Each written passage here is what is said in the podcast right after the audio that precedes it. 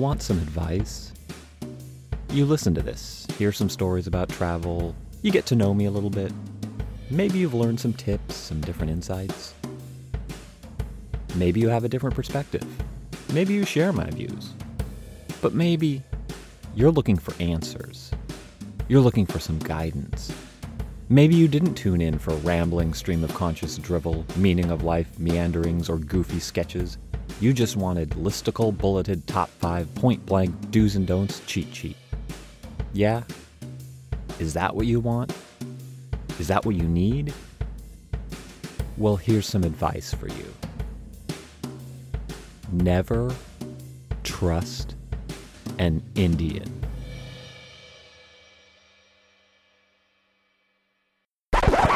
Whoa, whoa, whoa, whoa, whoa. Hold on, hold on, hold up.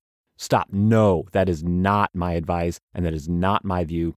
The statement just uttered does not express the views of the speaker. For the record, I would formally like to declare that J. Allen Schneider, being of sound body, though questionably sound mind, do not endorse or support that point of view. I am not telling you never to trust an Indian. What I am saying is that this is the advice I received on multiple occasions from multiple individuals who were all Indian. Throughout my time in India, I couldn't believe how many times Indian people would tell me not to trust other Indians. I became so puzzled by the frequency at which well intentioned Indians were insulting the honesty and integrity of their fellow countrymen. At one point, I wondered if this was some crazy riddle to solve. Wait, you're telling me to never trust an Indian, but you yourself are Indian, then I should not trust you, which means I should not take your advice. So I should trust an Indian, which means I should take your advice. Not, ah, well, maybe what I'm saying is that when lying under a tree in a hot desert afternoon next to a one eyed camel, the mind does begin to wander with some inception like results. Prior to setting off on my backpacking adventures, I had, based on all sound advice and guidance, purchased a chain to wrap around my backpack and and in my quick Seoul layover, I dropped some won on a lock that I purchased in an open air market. The idea that throughout my travels, when it seemed appropriate, I could chain up my backpack to either prevent unwanted access or removal. Clearly, I didn't chain it to the roof of the bus when I entered India. As it happened, I hadn't yet used my crude lock and chain system in all my months on the road, except as extra weight in my pack, which was either making me stronger or slowly damaging my spine. When I finally got on that first night train in India, exhausted from a lack of sleep, tired from my challenging and infuriating arrival, I was just finally ready to rest once the many hours late train finally arrived. I climbed into my upper berth, ready to pass out. But then I noticed all the other passengers, Indian passengers, I was the only Westerner, were all locking up their luggage, chaining their bags and suitcases to the berths or the bars or wherever they could secure them. I felt silly not following suit, so I dug out my lock and chain and did the same. One day after arriving in Varanasi, a rickshaw driver began giving me lots of advice on how to stay safe in his country. A laundry list of do's and don'ts. Never accept food from an Indian on a train. When you go to the toilet on a train, take your bags with you. At one point, he said, and when you sleep on the train, make sure your bag is under your head so you will know if someone is trying to steal it. And then he looked at me and said, this is India, as if no further explanation or convincing was needed. In Agra, my pedicab driver warned me never to trust taxi drivers. Don't let them make any stops, and don't pay for guides. Another time, when some man came up to me and started talking, I, I honestly don't remember what it was about, a bunch of kids came running up to me and said, Don't listen to that man, he tells lies. On another occasion, I was staying in a guest house, and the owner came to me and talked about how I needed to be careful any time an Indian was talking to me, and how he, an Indian, never let Indians stay at his guest house, and some owners put up signs saying no Indians. When I was in Amritsar, a Sikh man told me, and I wrote his exact words in my journal, so I'm quoting here never trust an Indian, not even me. Those words echoed in my head as I woke up three days later, naked in a Bombay alleyway, my money and belongings gone. No, okay, I'm kidding. Uh, that last part didn't really happen. The Sikh man and I shared some tea and we had a great conversation. But I wanted to stop and make the point that despite this advice I frequently received, And yes, I realize the last episode focused on someone trying to steal my backpack and a handful of hustlers trying to get a few extra rupee out of me. India is filled with wonderful, kind, and generous people. I had so many great experiences and memories because of the kindness of the Indians who took great care of me and sometimes went out of their way to help me or to make sure I was okay. For those of you who have been following along on this journey and haven't missed a single episode, you may remember my conversation with Justin and Dan, in which Justin commented one of the most important things he's learned about traveling the globe is that the world isn't a scary place, that people are kind, giving, and very helpful. And I couldn't agree more. So I want to once again unequivocally say that I had so many positive experiences with very wonderful and hospitable people in India. And I don't just mean giving points for not trying to steal my stuff or scam me, but going out of their way to help me. I mean, for one, it was the Indians who were warning me and cautioning me, so clearly they wanted to protect me and make sure I had a good experience in their country. One night I was waiting on a train platform. I took a lot of overnight trains in India. And a policeman came up to me and said, Be careful. Be very careful. If you have any problems, come to us. This was weeks after my ticket scam incident, so I didn't think it made much sense to bring up that grievance. I thanked the policeman and walked a ways down the dark platform. A few minutes later, he came up to me and said, Please stand by the tea stand, in the light, and don't make friends with anyone. And remember my first night in India? Well, that evening, as I stood on the dark platform waiting for a train that didn't seem to exist, a man came up to me, started a conversation, and let me know the train had been delayed, and we had a very welcoming conversation. When the train was pulling in, he told me to wait and which car to board and made sure I didn't get lost in the shuffle. When I was in Jodhpur, I befriended a kid, and I told him about my plans to get on a train to my next destination. I had picked a train in time, and he said, Oh no, that train is not for tourists. That is the local train. Only uncultured types ride it. I appreciated the boy's desire to protect me from the uncultured types who may not know their Bach from their Brahms or their Monet from their Manet. But it's a reminder of how many people came up to me and tried to protect or care for me. There's the hospitality of somebody welcoming you, and this certainly happened plenty in India and in all of my travels. Great conversations, people welcoming me into their towns and homes and schools. But there's something quite touching about the protective gestures. The, you are not from around here and you may not know the dangers, so I want to make sure you are safe. Anyways, rather than go on and on about these generous acts in defense of a clueless adventurer, or the many positive moments and interactions I had with the locals throughout my journey, I'll tell you one example that sticks with me. As I mentioned, I rode a lot of trains in India, and that's quite the experience. I must say, there's something about Indian train travel. Just love it. While on overnight trains, I would have a reserved seat, which would convert into a berth for sleeping at night. For most of the day journeys, it was a bit of a free for all, crowding into overstuffed cars, usually with my full pack. For one leg of the journey, I first had to battle the line or mob of people to get a ticket, and then use all my logic, deductive reasoning, and gut instinct to figure out from which platform my train would depart. I'd asked a number of people uh, multiple times, but things didn't seem to match up. Finally, I found a platform and a train destination that seemed to be a fit, and though the time was a little bit different than I expected, at least I felt good about my prospects of making it to my next destination. The platform was crowded and the train already packed, so I pushed my way through the scrum with the rest of them and into a standing room only spot. It would be several hours, but at least I was on the train and I knew I could tough it out. I mean, this is all part of the adventure, right? This is exactly the kind of thing that would make for a good story years later, right? Anyway, the train sat for a while. An Indian man, with a seat, saw me and came over to me. Would you like to sit down? This was a generous offer, but my prideful youth, plus my cocky young, this ain't nothing but a thing, ways repeatedly declined his offer. I could stop the story here, and it would fall in line with my point that time after time Indians were kind, generous, and helpful. But I'm not done. In spite of the conflicting voices in my head trying to figure out if I'd later regret the decision to decline the seat in my fourth and fifth hour of the journey, I thanked him again but firmly said no. Then he asked where I was going. I responded. Then his eyes got wide. The train started to move. He looked out of the train across the platform. He looked back to me. He looked out again. He grabbed his bag from his seat, grabbed my head, and said, You should go on that train. As the train we were on continued to move, we both pushed our way out the open door, jumped off, and sprint across the platform to the train across the way, which was itself preparing to depart. We got on, huffing and puffing, and he said, This train is faster. That train would take six or seven hours. This one will take four. So that guy? Yeah, he saved me a couple of hours. Oh, and we got seats. My savior departed halfway through the journey and to hop on a local train to get to where he was originally intending to go, and my other seatmates, a Sikh man and a professor, spent the journey talking and drinking too much chai and, and eating snacks with every walla that passed. I'll go back to what Justin said in an earlier episode. Traveling showed him the world is not a scary place. Sure, bad things can happen anywhere, and I mean, I tell you about my problems and hardships because conflict and challenge often make up an interesting story. It may not help that humans are horrible at hearing about one or two events and then we extrapolate that to, to make wild generalizations. Humans just suck with statistics, placing too much weight on what are probably anomalies. I mean, yeah, it may have helped our species survive over the millennia, but it's important to remember the world is not a scary and dangerous place, and that definitely includes India.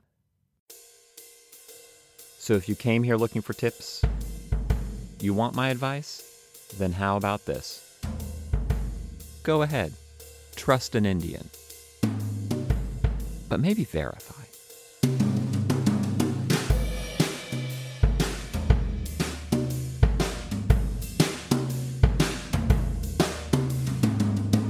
Welcome back to all of you great members of the J Luck Club, presented as always by Honey Roasted T shirts. And as always, I am Jay, happy to have you with me as I continue my memory journey, rereading, reliving, and reflecting on my trip two decades ago. Not sure if you're a member of the club? Well, if you're listening to this podcast, then you most certainly are a member in good standing. Don't forget to check out honeyroastedtshirts.com for more pictures and extras. Before we get started, dearest of members, I have a question for you. Have you downloaded your copy of Dal Bhat Ditty yet?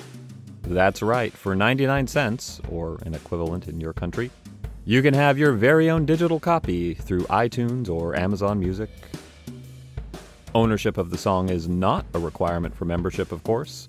Membership is completely free and I'm happy to have you along for the journey.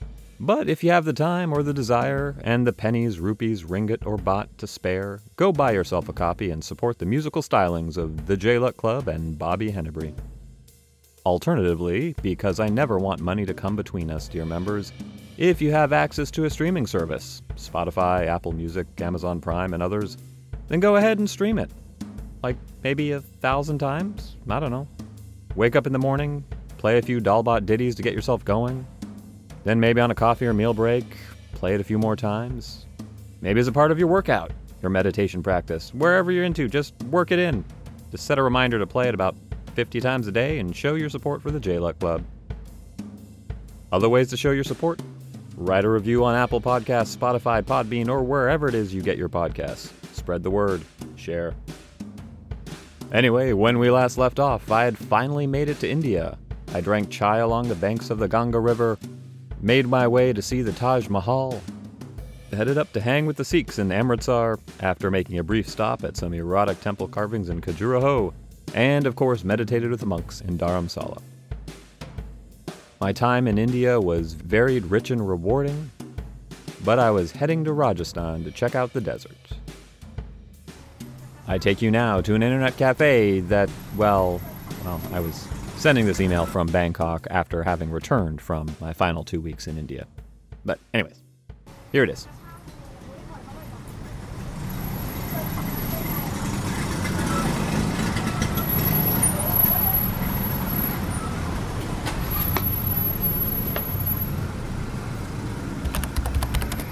Date Wednesday, December 20th, 2000. From Jay Schneider. Subject Joe Camel. Comrades, I've returned to the oppressive kingdom of Siam. Though having been spared the colonial yoke of imperialist European powers, capitalist bourgeois opportunists still abound, exploiting the workers and oppressing the peasants, poisoning minds and thwarting the revolution. But fear not, the great unfailing wisdom of the party will heroically lead the masses to the proletariat dictatorship under which all will finally be free and equal. I'll explain this, I promise I will. The final two weeks of my India trip, on the surface, could seem pretty straightforward. I traveled through Rajasthan, then headed to Calcutta to fly out. But this was made all the more interesting due to two factors. First, I had no business doing all I did with such an absurdly low amount of money. Second, I went to Calcutta from Jaipur, Rajasthan's capital, via Bombay. Those of you needing some geography assistance can feel free to take some time and look at an atlas. The money issue. In past mailings, I've mentioned my meager means and limited funds, so first off, I should like to clarify this point a bit. I've had a bad habit, when traveling, of carrying too much money with me. This habit I decided was not a good one to take with me to India, a place infamous for its scams, theft, and for other things which make travel oh so character building. So prior to my departure for the subcontinent, I took a reasonable amount of cash and traveler's checks for a couple of weeks in Nepal and a few months in India, and a bit for emergency, leaving the rest and my credit card in my safe deposit box in Bangkok. Interruption. I must say it is so cool to have a safe deposit box in a foreign country. Sure, it's no Swiss bank account, and admittedly, I sometimes just store my dirty laundry in it, but it's still really cool, and I can say things like, I have the negatives in the safe deposit box in Bangkok, in case you get any funny ideas. Note, this is true. I have incriminating pictures of Ava naked in front of Himeji Castle, why she would do such a thing, I'll never quite understand. So I left with more than adequate budget and spent two months in Nepal instead of two weeks. Time and money very well spent, though. And when time for India came around, the money was understandably low. Now, India is a cheap country for travel, and I could have spent many months hanging out in some cool places, but my goal wasn't just to go for as long as possible on as little as possible. I had big plans, and things like money and lack of it weren't going to get in my way. The power of positive thinking. Off to the Indian state of Rajasthan. Really cool forts and palaces, colorful turbans on the men with funky mustaches, and what we've all been waiting for camels. Yes, I did my camel safari, and it was so cool I'm thinking of taking up smoking. Joe Camel lives. I spent three days and two nights in the Thar Desert, which straddles the India Pakistan border. Though my camel was a bit of a slacker and had a bad eye and stepped on my toe, this, I believe, had nothing to do with his lame eye. It was personal. The scenery was spectacular, in that way that barren nothingness can be, and I slept in the open air on the dunes under the stars, and a few blankets, winter's cold in the desert. Camel treks are heavily marketed for tourists in Rajasthan, so I was a little worried that it'd be a bit like Disneyland, but it wasn't at all. And while riding a camel through the desert sells it to tourists, and it's great for telling the folks back home, as I'm doing right now, what was most enjoyable for me were the things that weren't necessarily so unique, such as cooking over an open fire and sleeping out in the open under a full moon. These are things I've done before, and it's my desire to do again and again in life. Each night I went to sleep giddy and giggling, having one of my frequent, damn, my life is so good flashes, and woke several times rewarded by views of constellations and a full moon. Also, in the late, quiet desert night, I discovered that the sound of urine hitting the sand is really loud. Okay, and what was the icing on the camel cake? What made this already wonderful trip so much more unique and cool? After a long negotiating session, a complex and elaborate package was arranged. I got the camel safari, two free nights accommodation, the safari was booked through the guest house, one free meal, and as many cups of chai as I could drink while I stayed with them. In return, they got a small amount of money, and get this, my watch trading a watch for a ride on a one eyed camel, even a toe crushing camel, is so cool. It's sort of in that having a safe deposit box in Bangkok sense of the word. Meanwhile, back at the ranch, money low and butt sore, and drinking a lot of chai, I relaxed around the guest house and was approached for more negotiations. I thought they were after a draft pick. I was offered a job I went with one of the staff to the city of Jodhpur, from which many tourists stop on their way to Jaisalmer. That's where I did the camel safari. My job was to tell other travelers about their hotel and camel safari package. For this, they would pay for my expenses and give me 200 rupees per day. I didn't like the thought of going to the other side and becoming one of the touts I despise so much, but I have no objections to advertising their hotel and safari as they were good products. Besides, you know my money situation, and my plan had been to hole up in Jaisalmer and doing not much of anything for a few days. Anywho, I had fun meeting loads of travelers, ran into friends I'd made elsewhere, met a guy who bicycled through China, Pakistan, and now into India. Hmm, got me thinking. And I was very honest and forthcoming in what I was doing. My employers would have been so disappointed, I'm sure.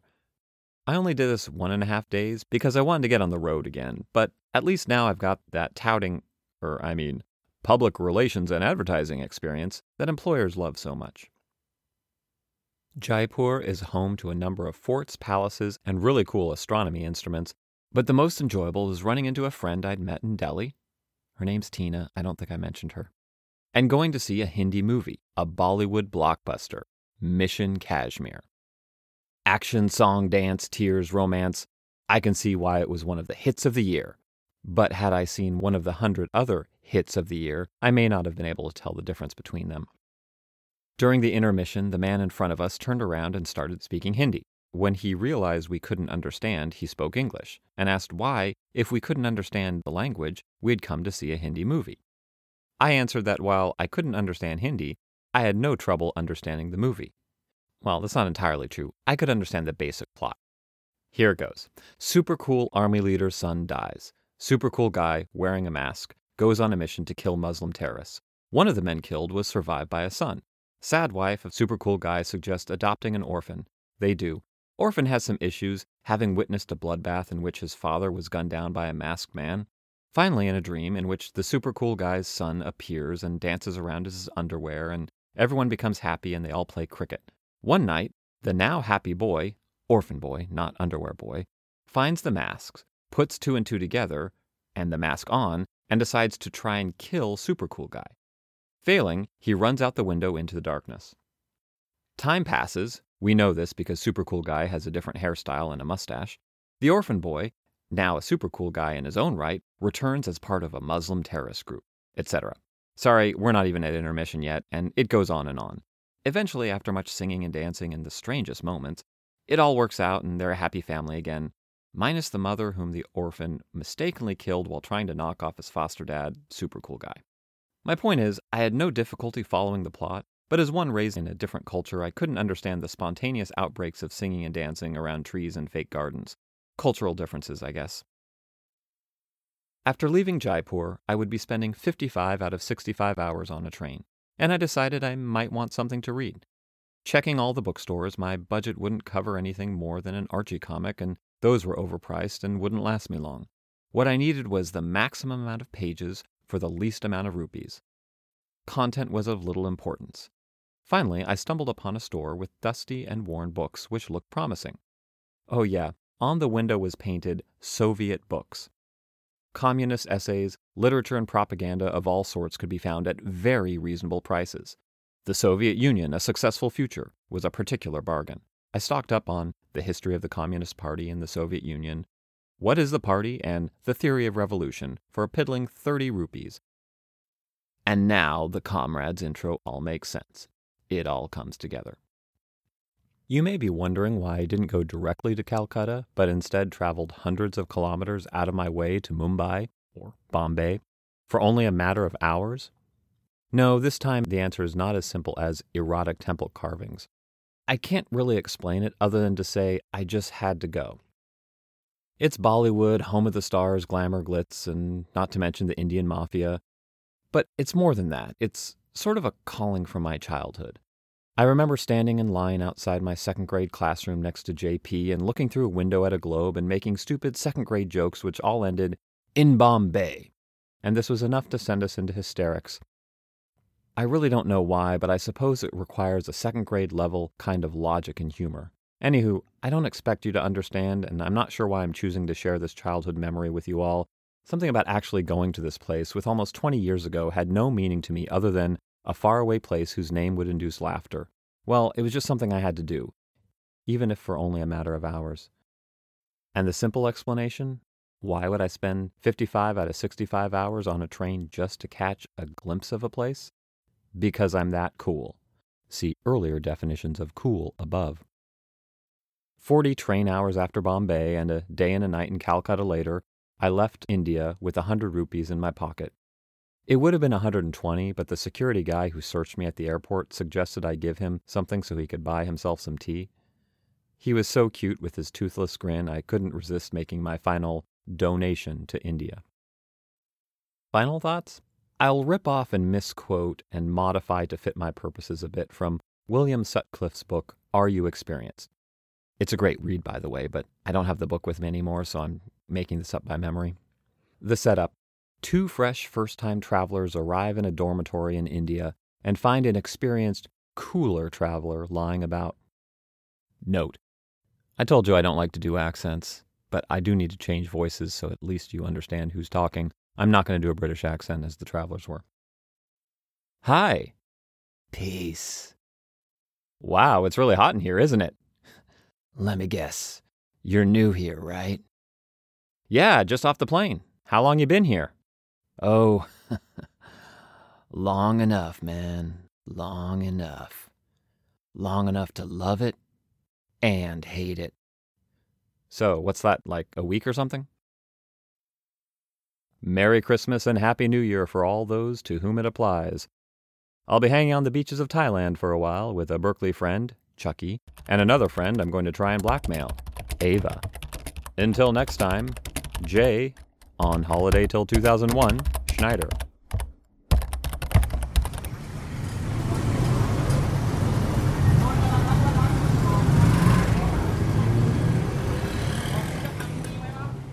Sidetrack story time to elaborate on my, my second grade story with JP, or John Paul.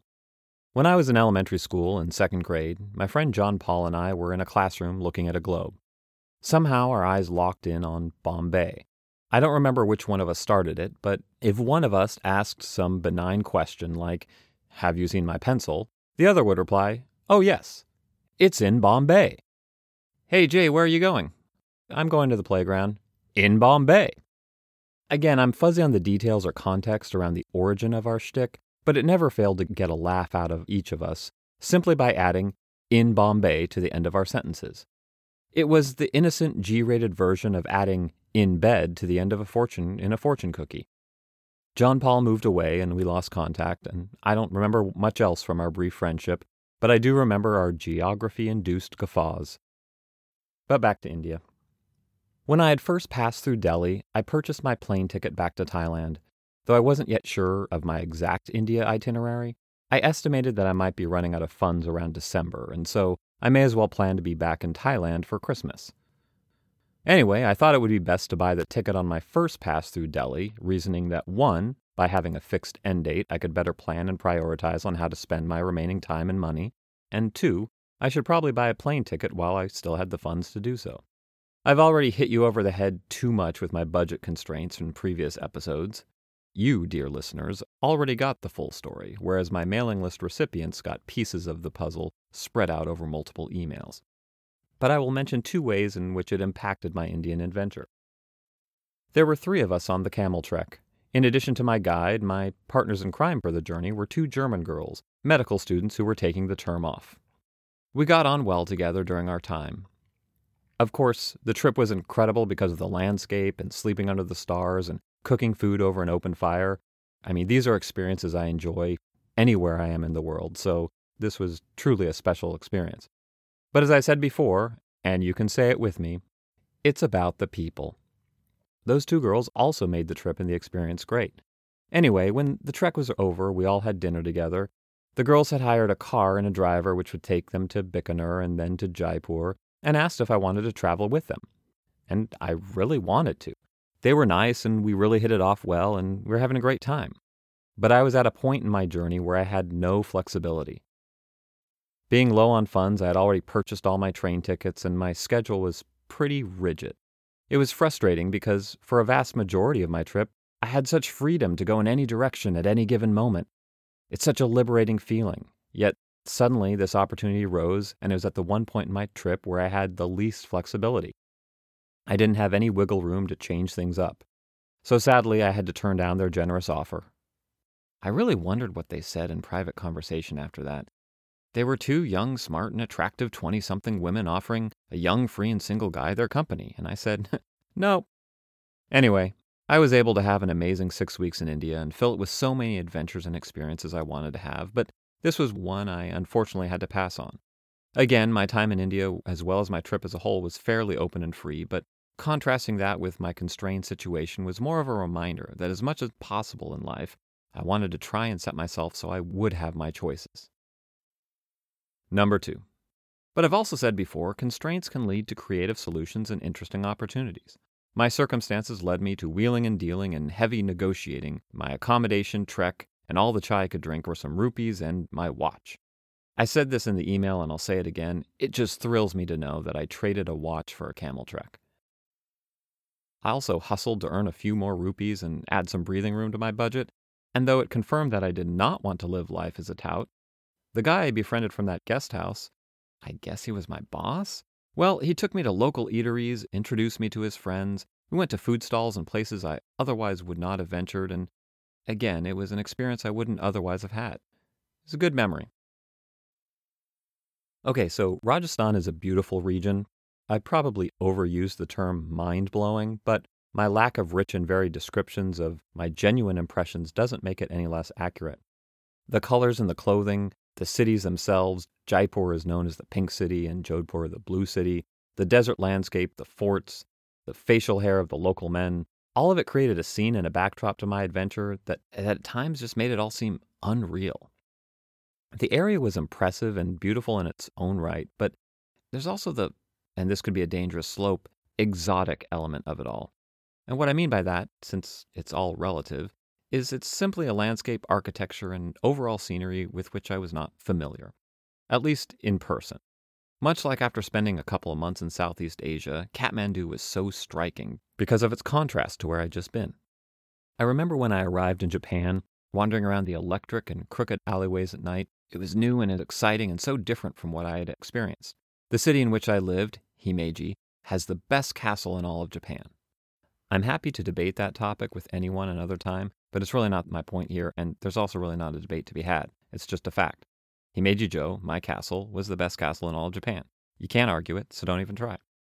Himeji Castle is a beautiful castle, and I could see it every day from the classrooms of the school where I taught and hardly a day went by where I didn't walk through the castle grounds on my way somewhere or coming back home after a long night out in the electric and crooked alleyways of my own city. But whether it's Tokyo or Bangkok or Kathmandu or even those erotic temple carvings of Khajuraho, you soon become accustomed to any setting and the environment just becomes normal. So there's two sides to this coin. Two points I'm about to poorly make, but I'm sure a few episodes from now I'll something will click and I'll realize what it was I was trying to say. This isn't a term paper or thesis, folks.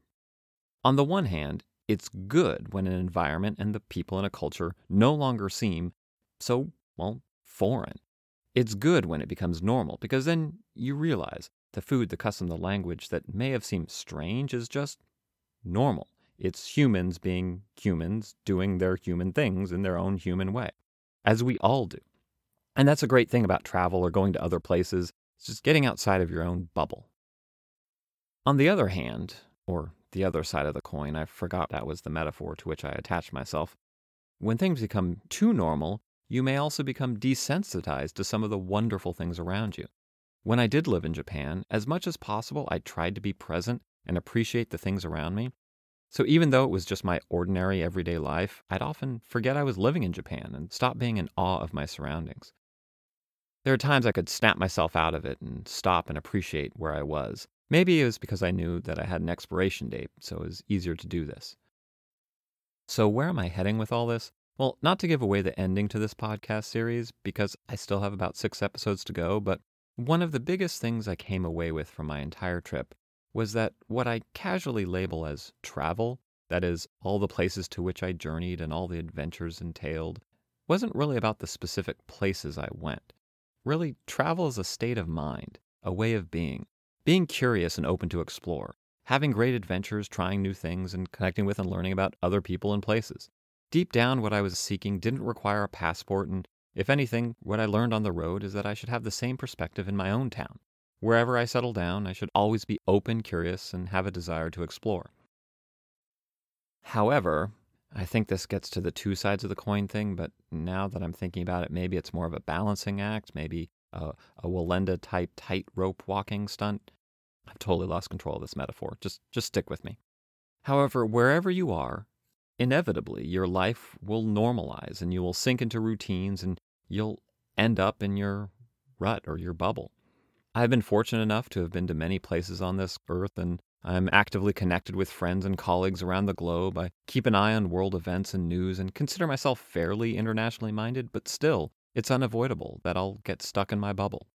And one of the best ways to burst that bubble, shake things up, and ensure my confirmation bias doesn't get the best of me and that I don't lose sight of my blind spots is to physically change your location. Travel may be a state of mind, but to experience anything to the fullest requires all the senses. Reading about events in Kyrgyzstan is a good way to keep up with events in Central Asia, and chatting with a friend in Cairo is a great way to stay connected with what's going on in Egypt. But nothing replaces actually being physically present in a place. I don't know if I was thinking about any of this when I was in a train station in Jaipur. I had to head east to Calcutta, about 1,500 kilometers away, to catch my flight to Bangkok, which left in a few days. It's about 25 or 26 hour train ride across the country. Again, I don't know if I was consciously thinking about any of this, but I didn't head east. I chose to take a train south, rode it for 20 hours, and then caught another train, spending over 30 hours to finally get to Calcutta. All that to walk the streets, breathe the air, and be amongst the people of that place that until that time had been a dot on a globe, a tagline at the end of a, an elementary school gag. Just to be there. John Paul, I don't know where you are, but I hope you're doing well. And I can tell you this, my friend. 20 years ago, I was certainly happy and doing well. In Bombay. That's right, travel is a state of mind, and while international adventures may not always be possible, you don't need your passport or a plane ticket to get yourself to a different city, town, or even a neighborhood. Take your open and curious mind to a new street you haven't walked, a trail you haven't hiked, a lake to which you've never skipped a stone. Get a new perspective. But when you get back to the warm confines of your bubble, head on over to honeyroastedtshirts.com for pictures and extras. Once again, a big thanks to Honey Roasted T-shirts for their support. Honey Roasted t shirts. They don't make t shirts, but if they did, you can be sure they'd be honey roasted. Don't forget to download your very own copy of the Dal Bhat Ditty. Buy it or stream it wherever you get your digital music. It's one of the many ways you can be an active member of the J Luck Club. But you don't have to spend your hard earned pennies, rupees, rupia, yen. You can also just tell a friend, drop me a line, subscribe to the podcast, write a review, or just be curious and open and experience the world around you in whatever way is possible for you. Can you believe it? I'm done with South Asia, heading back to Bangkok to not only see a familiar land, but to see some familiar faces. In my email, I signed off for the year, promising to write again after I'd crossed over into 2001. If you've been following this replay of my journey as it unfolds, you'll notice I'll be taking a similar break. I've got some conversations with J Luck Club members planned, and I need to put together a few things. But don't you worry, I'll be back. There's more of this story to tell. And if you've discovered this podcast sometime after its initial release, then there won't be any gap, and you can just go to episode 14 right after this one completes. Either way, if you listen to this podcast, or if you've read the emails and visited the blog, if you've sung along to Dal Bhat Ditty, or maybe you've heard that story about that time I battled a hammock in Koh Samui. Well, you just might be a member of the J Luck Club.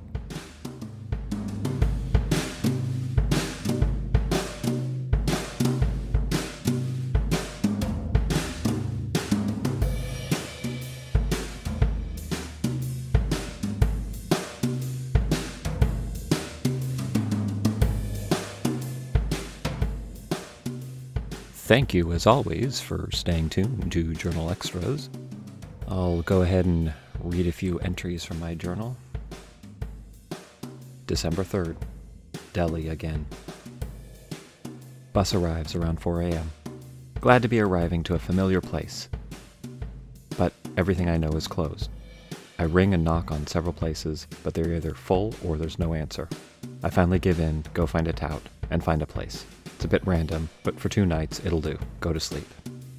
Up, out, dog bite. Oh, yeah, I tell that story in another episode. December 5th, train to Jodhpur. No need to rush, so I lays in bed for a bit. I read, I pack, check out by noon. I eat. I go have a frustrating email session. Everything down. Yeah, that happened a lot, where I'd go to an internet cafe, say, hey, now's the time I can catch up on emails or write something. But I'd write one of these epic entries and I'd be 90% done and it would freeze, it would crash, it wouldn't connect, and I would have lost all that work. I think once I was able to print out what I'd written and then I retyped it later, but usually I just lost it. Oh, yeah, here it is. Long internet session only to have Excite bomb. I, I print out my mass email. I print out my email so I can retype it later. Uh, rough days of old technology and connectivity. Go to Old Delhi and go see the Red Fort. I meet a French Canadian named Jonathan and Tina from Finland. We wander around, we rickshaw back, we go have dinner, meet another girl, Jennifer. Good conversation. December 6th, Jodhpur. Arrive, a bit chilly. On station overpass, I glimpse fort on a hill ab- above the city. Whoa, so cool. I'm in Rajasthan, glad to be here. Wander the old city's maze of streets after checking my bag in a cloakroom and happily shedding off the touts and wallas. The streets are still asleep, stores not yet open. It's nice for walking. It's peaceful. Amidst the cramped houses and crooked alleyways are occasional shots of the fort. So cool. I finally hike up to the fort itself. I eat popcorn while worrying about the entrance fee. It's only 50 rupees! This puts me in better spirits. Stroll, wander, absorb the atmosphere, eavesdrop on tour guides' explanations, stare off into the desert. I like this place. While chilling with my own bad self, some guy approaches me. I'm standoffish, of course, but he has a guest house in Jaisalmer. 40 rupee rooms, no hassle, free ride from the station. Hmm, foreshadowing. That's the place I stayed, and that started my journey. December 9th. Woke up several times in the night, but quite happy to be conscious of where I was. Great sky. Amazing stars. Cold, but I'm warm under the blankets. Sunrise, the camel silhouettes. Wow, this is unreal. Chai and chapati for breakfast. Load up, we're back on the go. December 12th.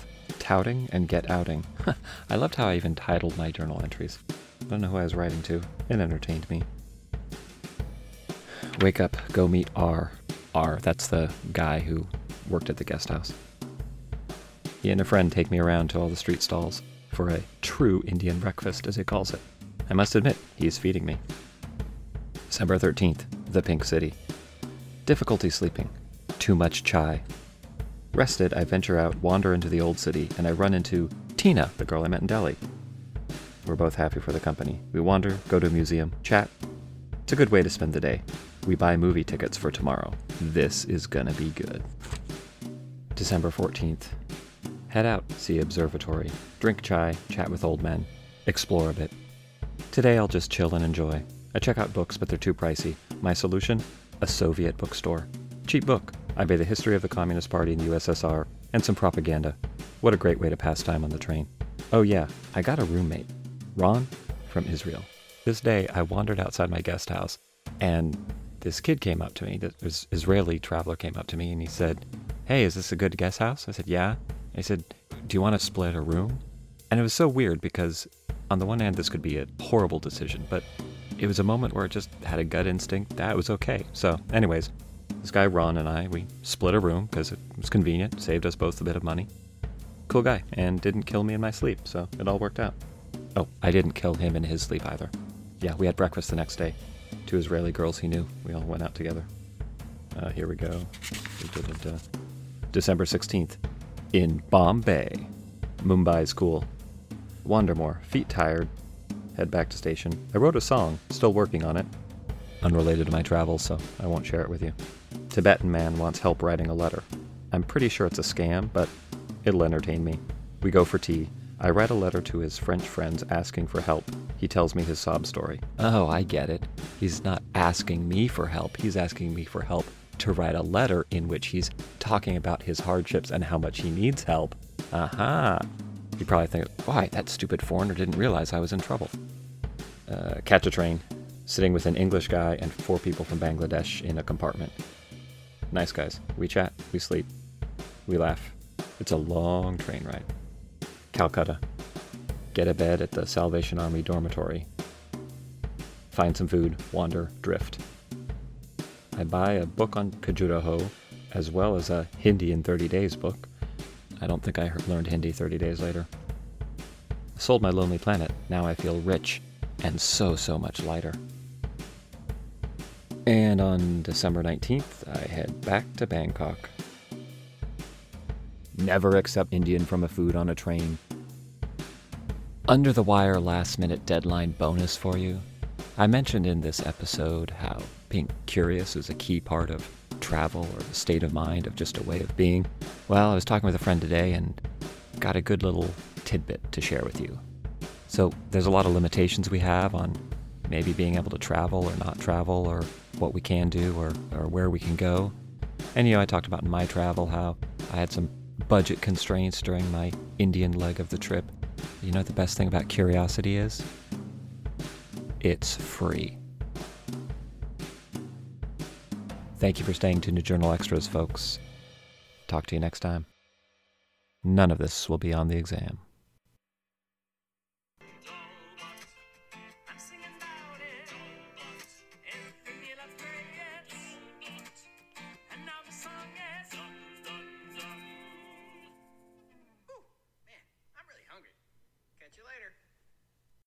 And play again.